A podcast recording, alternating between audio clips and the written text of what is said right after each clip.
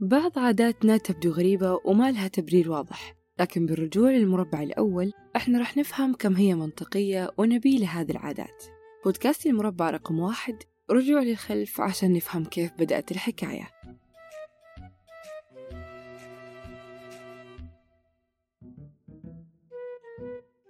مساء الخير.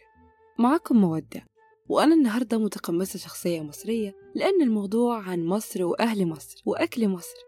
وبمناسبة الكلام عن أهل مصر ما نسيتش في يوم نشفت فيه من الخوف لما سمعت جارتي اللي بيني وبينها دورين وهي بتشهق بصوت عالي وكأني وقتها سمعتها بتصوت كمان. ولما نزلت أطمن عليها لقيت المفاجأة لقيتها بمريالة الطبخ وفي إيدها اليمين المغرفة وعلى وشها نظرة استغراب من وش المخطوف لونه. كل الحكاية أصحاب إن جارتي كانت بتعمل ملوخية والسويت كان مجرد شهقة عشان الملوخية تطلع حلوة يعني. وكأنها قانون ما يقبلش نقاش. اللي يدوق تميز ليكي وحلاوة قلبي فيكي. كل الستات في مصر مؤمنين تماما إن الشهقة هي سر طعامة طبق الملوخية. والسبب بيتنوع ما بين تفسيرات منطقية وأساطير ملهاش علاقة بأي منطق. فمثلا موقع اليوم السابع بيقول إن المطبخ المصري زمان ما كانش فيه بوتاجاز ولا حاجة. هو بصراحة ما كانش مطبخ بمعنى الكلمة يعني لأنه كان سكن للطيور والمعيز. كانت ست البيت بتولع فيه شوية خشب وتبدأ تعمل الملوخية بالصلاة على النبي يعني. ولما تيجي الست بتحط الطش على الملوخية بتشهق بأعلى صوتها عشان المعيز والطيور تبعد شوية عن التفاعلات المطبخية الخطيرة دي. والسبب التاني أغرب شوية. بيقولوا إن ست بيت تانية غير الأولانية عملت طبق ملوخية وعملت طبق تقلية.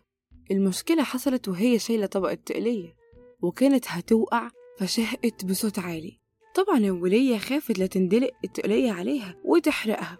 بالصدفة وقع الطبق على الملوخية وبدل ما تكون الملوخية باظت لقت إنها صارت ولا أروع. ومن يومها يا أصحاب والشهقة حاضرة في تحضير الطبق الأخضر المتوسط. الدكتور يوسف زيدان عنده رأي تاني.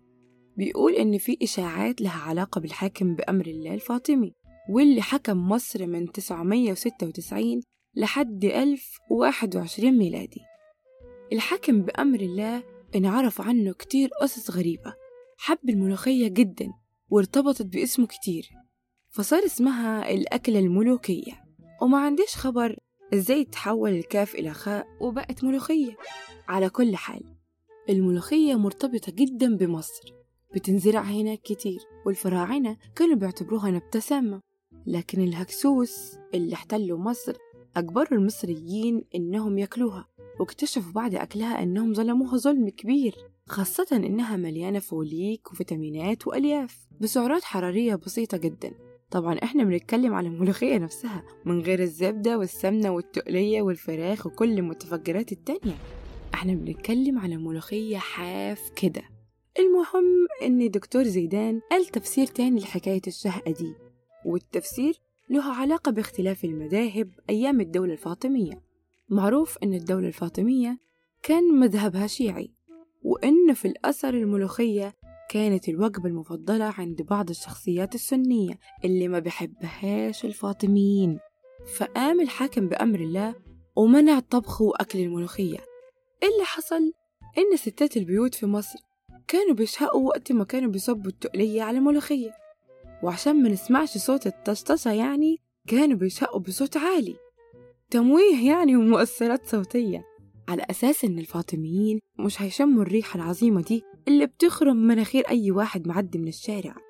على كل دي كمان أسطورة جديدة لازم نبحث فيها أكتر. عني أنا شخصيا فرأيي إن الشهقة حاجة تسويقية.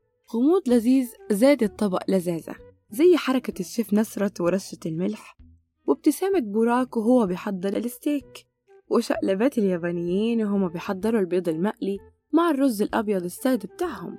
الشهقة عملت السسبنس المناسب للطبق المناسب.